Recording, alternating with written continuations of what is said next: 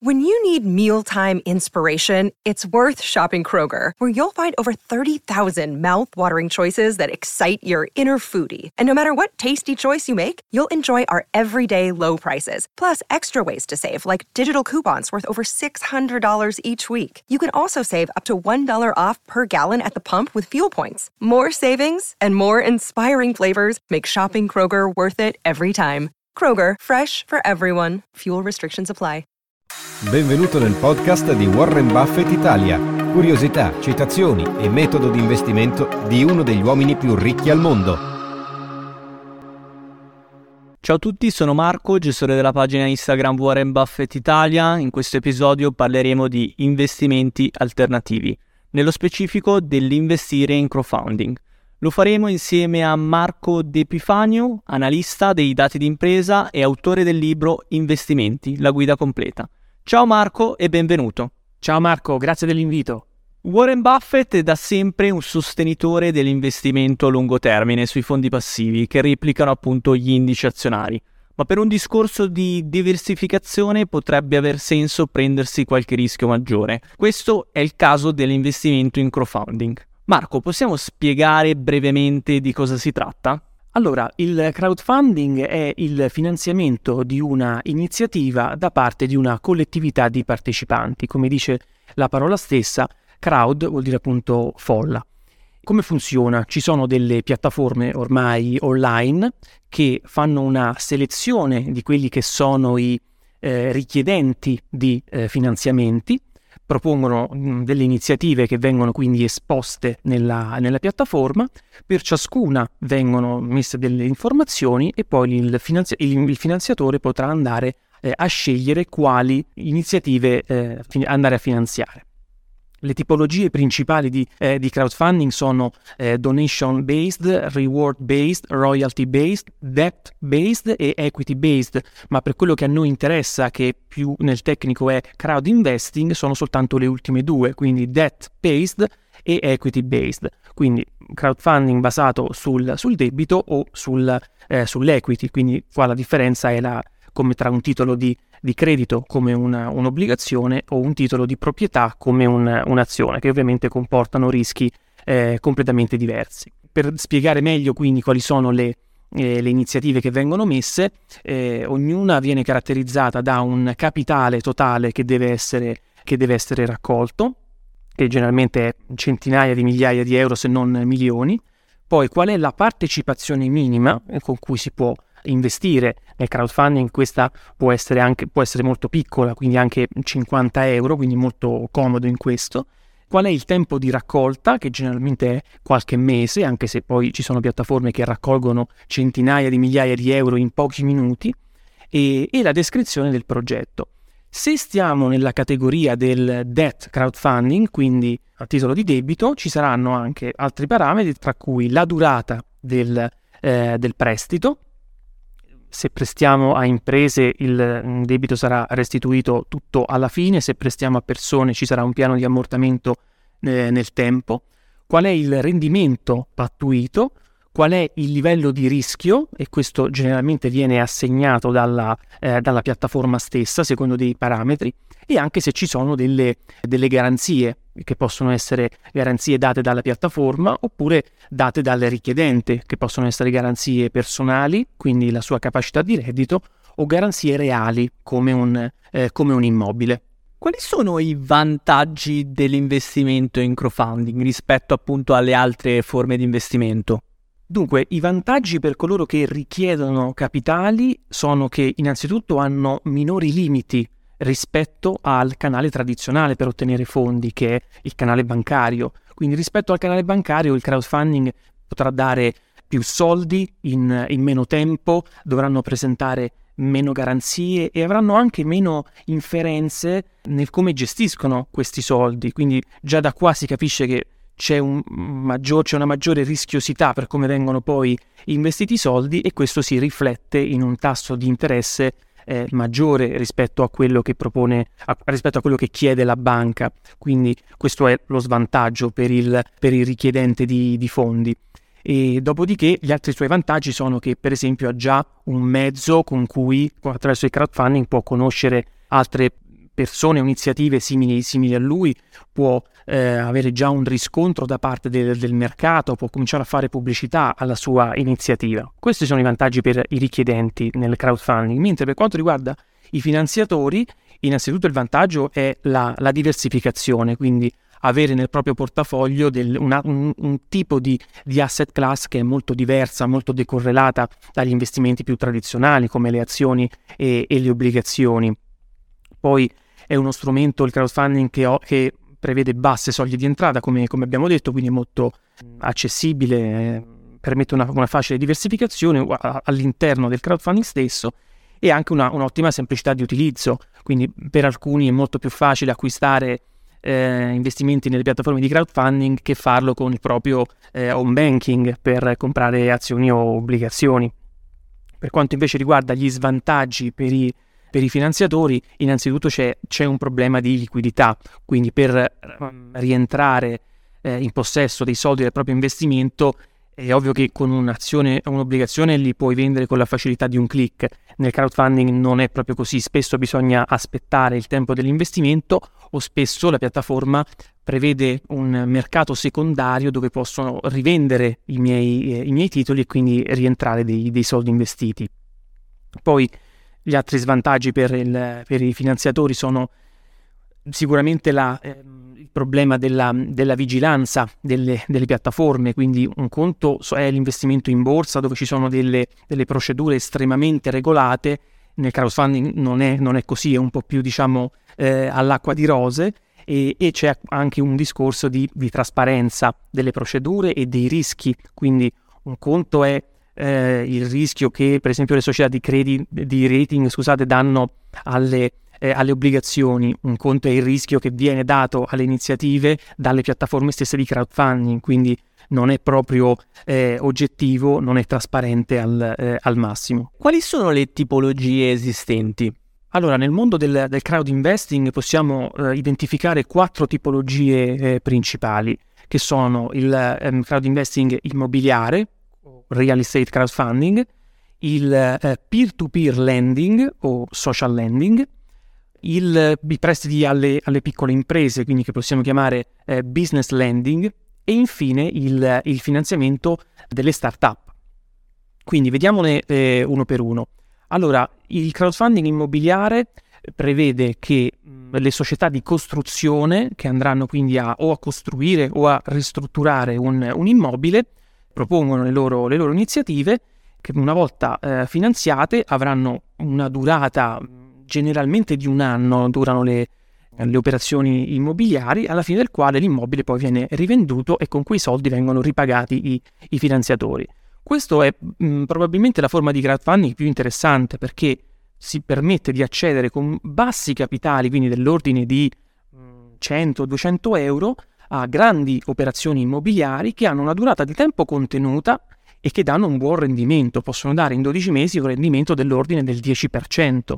Quindi vedete che come forma di diversificazione è molto, è molto interessante. Uno può, invest- può, decidere di investire 10.000 euro, li divide tra tanti progetti, ognuno di 100 euro, quindi massima diversificazione, per cui anche se uno andrà a fallire, chiaramente non impatta la, la performance complessiva, quindi è necessario avere un capitale anche consistente per poter eh, diversificare e quindi andare a ovattare quelli che sono i, i rischi strutturali del, del, crowdfunding. Un'altra tipologia è quella del peer-to-peer lending o social lending, quindi io posso prestare soldi eh, ad altre persone che ne hanno bisogno, per cui non andranno dal canale bancario tradizionale, ma lo possono fare tramite queste piattaforme. Quindi posso diventare un po' come una, una banca e accedere a un business che era di esclusivo appannaggio delle, eh, delle banche. Qua stiamo parlando ovviamente di prestiti chirografari, che vuol dire che non sono garantiti da garanzie reali, quindi come un immobile, ma solo dalla garanzia personale della,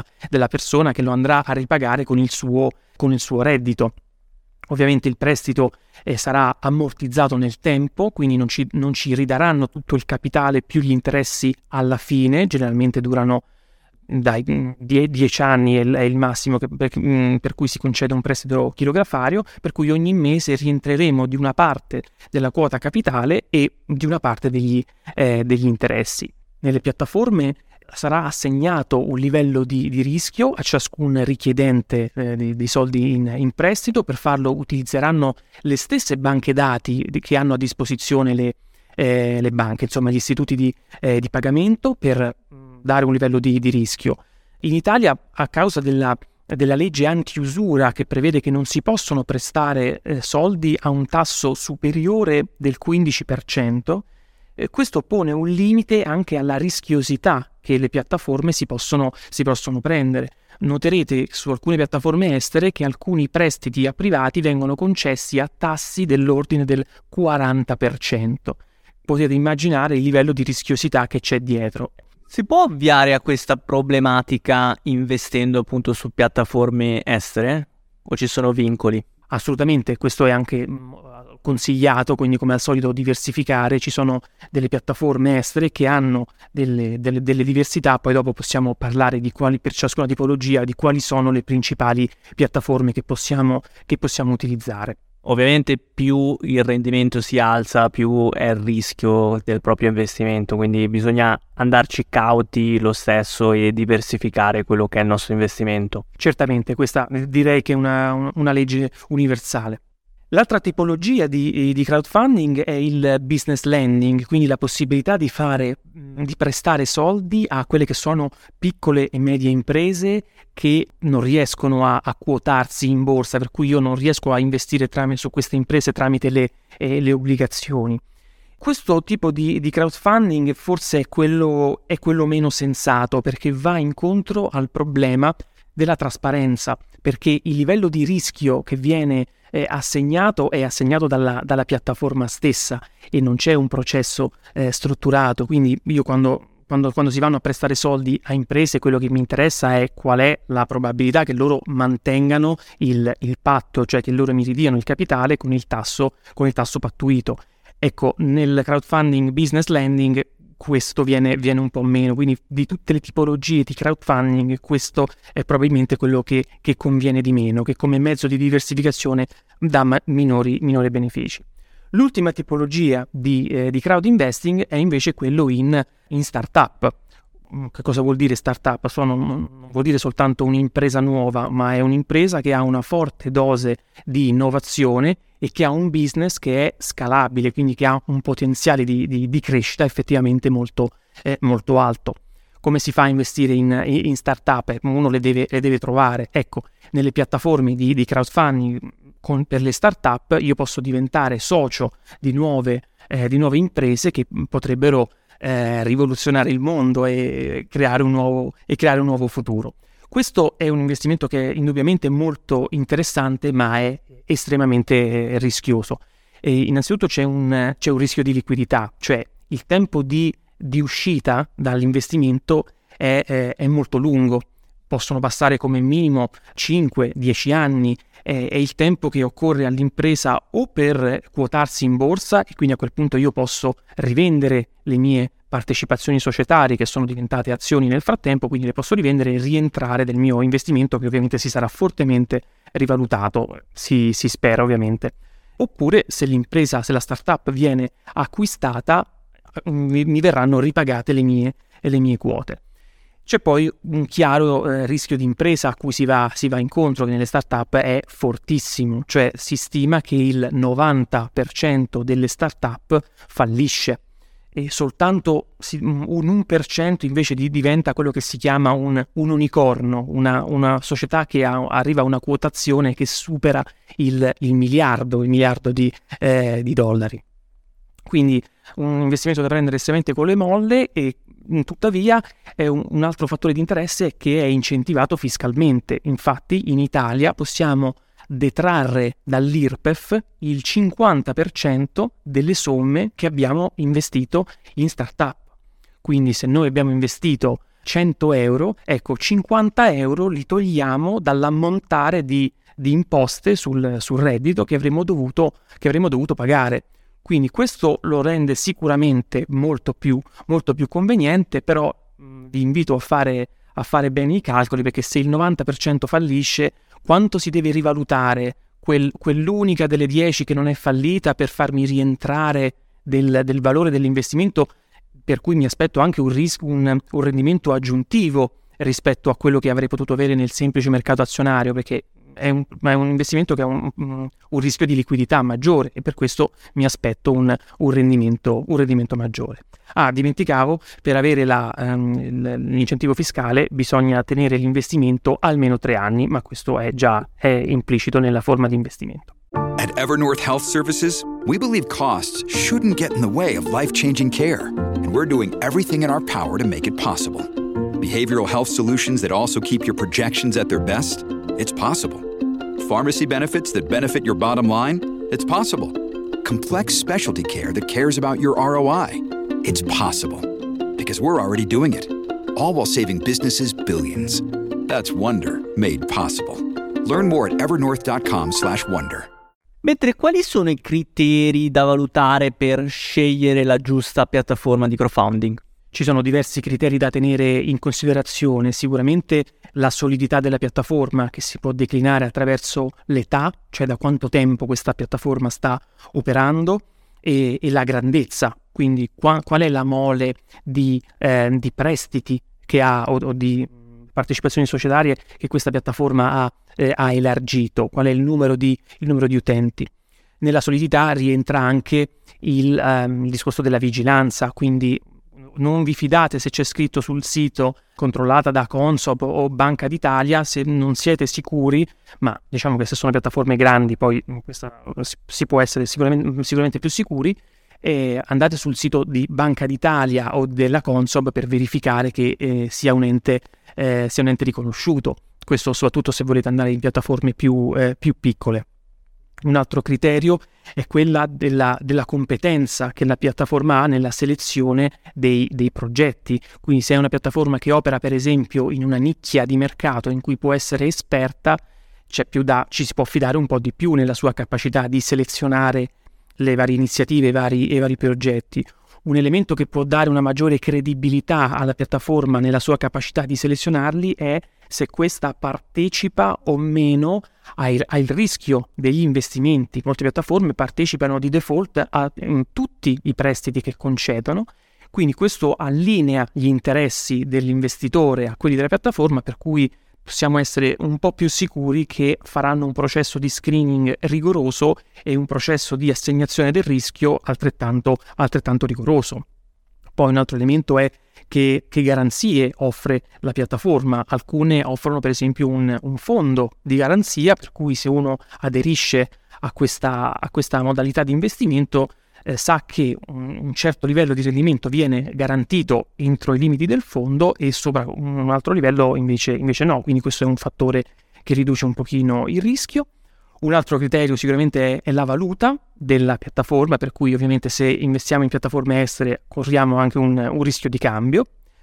Un elemento che favorisce la, la, diversificazione e che può essere un criterio per scegliere la piattaforma è anche se questa ha dei, dei, mezzi di reinvestimento automatico, cioè devo essere io che ogni volta mi metto lì a, a selezionare uno per uno o posso dare anche un ordine per cui dico io mi muovo in questo livello di rischio, non appena arrivano nuovi progetti tu reinvesti ovviamente la quota, sempre la quota minima, questo aiuta, aiuta molto.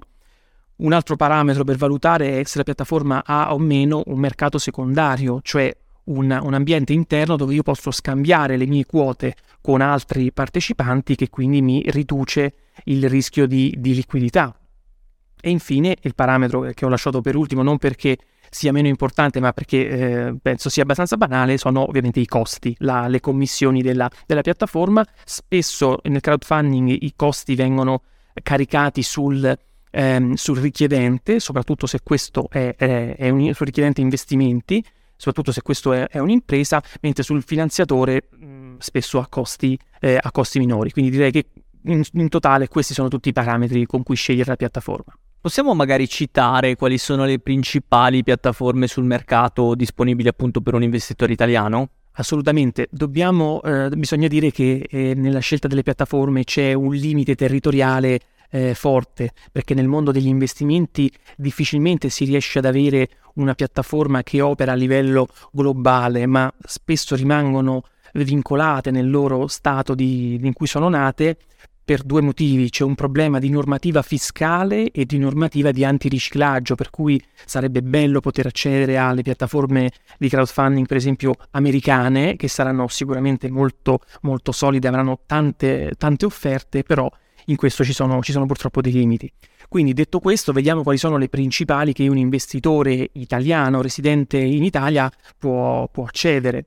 Quindi nel mondo del, dell'immobiliare, per esempio del crowdfunding eh, immobiliare, in Italia le due più grandi sono Trusters, che concede eh, prestiti, quindi titoli di, di, debito, e Wallians, che invece eh, concede partecipazioni societarie, quindi due profili di rischio completamente eh, diversi.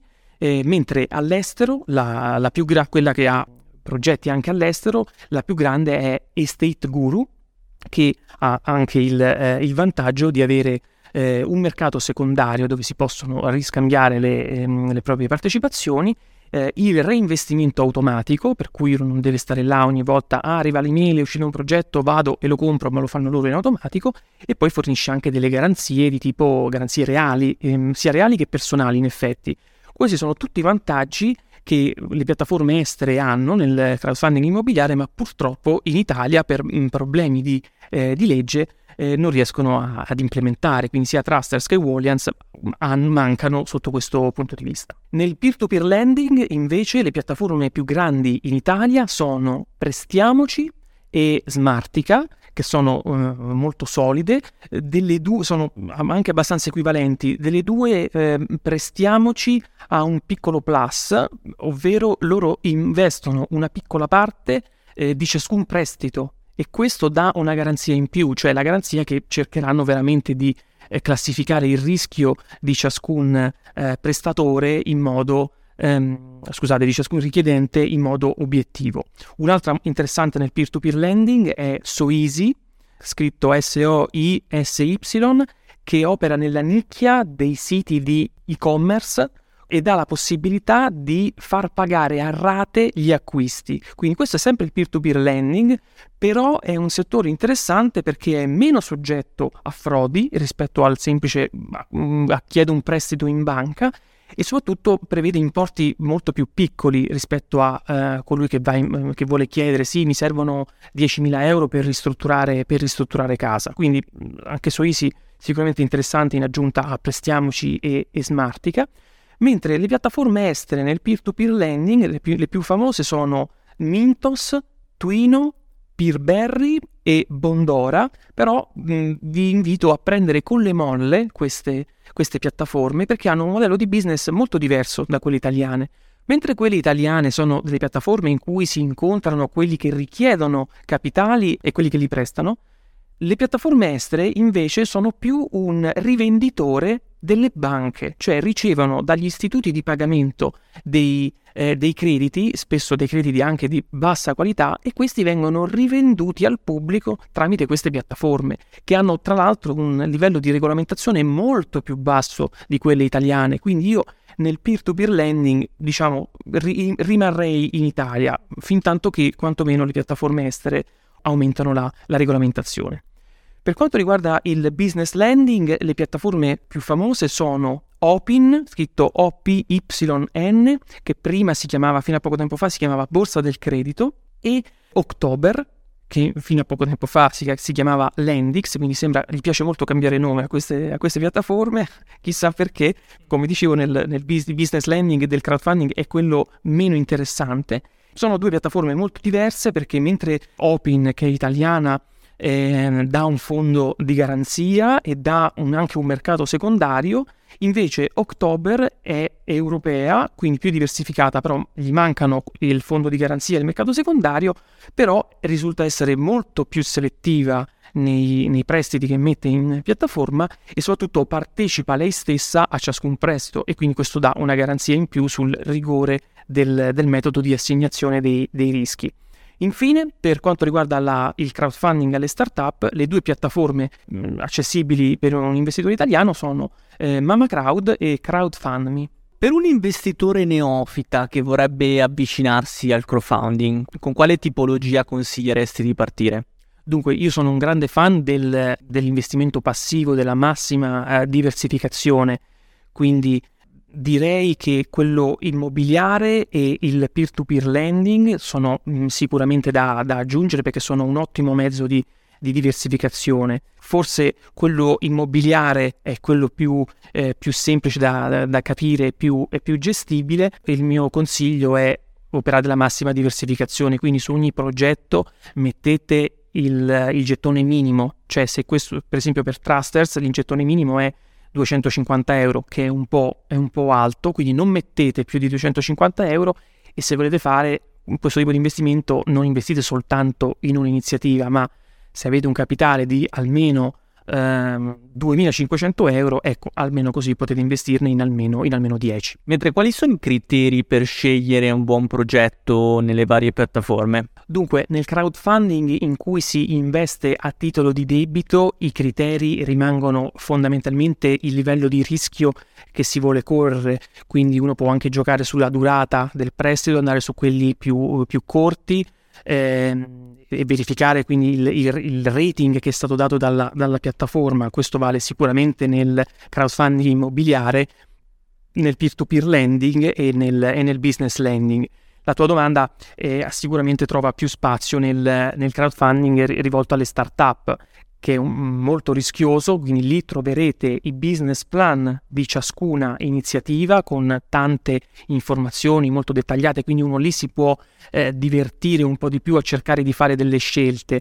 Soprattutto tenete in considerazione che c'è un problema, eh, il materiale che viene caricato è molto autoreferenziale, cioè non c'è dietro Borsa Italiana che ha fatto un controllo sul, sui documenti e tutto il resto sono cose che mh, mm, le società un po' se la cantano e se la suonano, quindi probabilmente le piattaforme si limiteranno a trovare errori macroscopici, cioè se dicono perché in Italia ci sono 300 milioni di persone, ecco no, lì gli diranno guardate che in Italia siamo 60 milioni, non 300, però non credo che si faranno eh, ragionamenti più raffinati. Le piattaforme non applicano dei controlli o fanno una selezione di quelli che sono i progetti che introducono? Sì, ovviamente, ehm, non saranno mai rigorosi come i controlli che può fare un canale bancario quando deve concedere prestiti o come eh, Borsa Italiana. Forse anche dato dal fatto che c'è un conflitto di interessi, nel senso la piattaforma poi guadagna nel quello che è poi la, la commissione sull'investimento, presumo, giusto? Sì, chiaramente hanno un interesse ad avere il maggior volume possibile. Quello che può allineare negli interessi è se la piattaforma investe capitale proprio, una piccola parte, in tutti i progetti. Questo dà una garanzia in più. Quindi, eh, riassumendo, per un investitore quando può aver senso investire in crowdfunding? Ma io, essendo un fan della diversificazione, direi sempre a patto che rimanga una, una piccola parte del proprio portafoglio, quindi dell'ordine del 5-10%. Quindi, se voi ovviamente avete un capitale alto, un capitale grande, questo ovviamente è più facile perché si rispetta la soglia di entrata, ma se per esempio volete investire nel, nell'immobiliare che ha una soglia di entrata di 250 euro, lì dovresti investire almeno 2.500 euro per diversificare tra 10 progetti e quei 2.500 euro devono essere almeno il ehm, 10, non, non, più del 10% del vostro capitale complessivo, quindi dovreste avere 25.000 euro. Ecco, quindi forse questa può essere una, una soglia, una spannometrica per, per capire quando può cominciare a essere interessante entrare in questo tipo di investimento alternativo. Marco, invece una domanda più personale. Cosa ti ha spinto a approfondire appunto il mondo degli investimenti in crowdfunding? Beh, io a seguito dei miei studi di economia ho, um, ho, scritto questo manuale che si chiama Investimenti, la guida completa, dove parlo di tutti gli strumenti di eh, investimento esistenti, che sono ben eh, 17, e il crowdfunding è uno di, è uno di questi. Quindi eh, nel mio libro vado a, ad approfondire tutti gli strumenti per capire poi come utilizzarli per raggiungere i propri obiettivi finanziari. Ok, perfetto, siamo in chiusura, grazie mille a tutti per averci seguito, grazie mille ancora Marco. Grazie a te Marco. Allora, citavi prima il tuo libro, ma per chi volesse appunto acquistarlo, leggerlo, dove lo possiamo trovare? Allora, il libro è stato pubblicato dalla, dalla Wepli, quindi lo trovate sicuramente nelle migliori librerie e poi per maggiore comodità anche su Amazon dove c'è eh, anche l'ebook. Quindi ricordo investimenti la guida completa. Consiglio a tutti inoltre di seguire questo podcast su Spotify per rimanere sempre aggiornati sulle uscite dei prossimi episodi.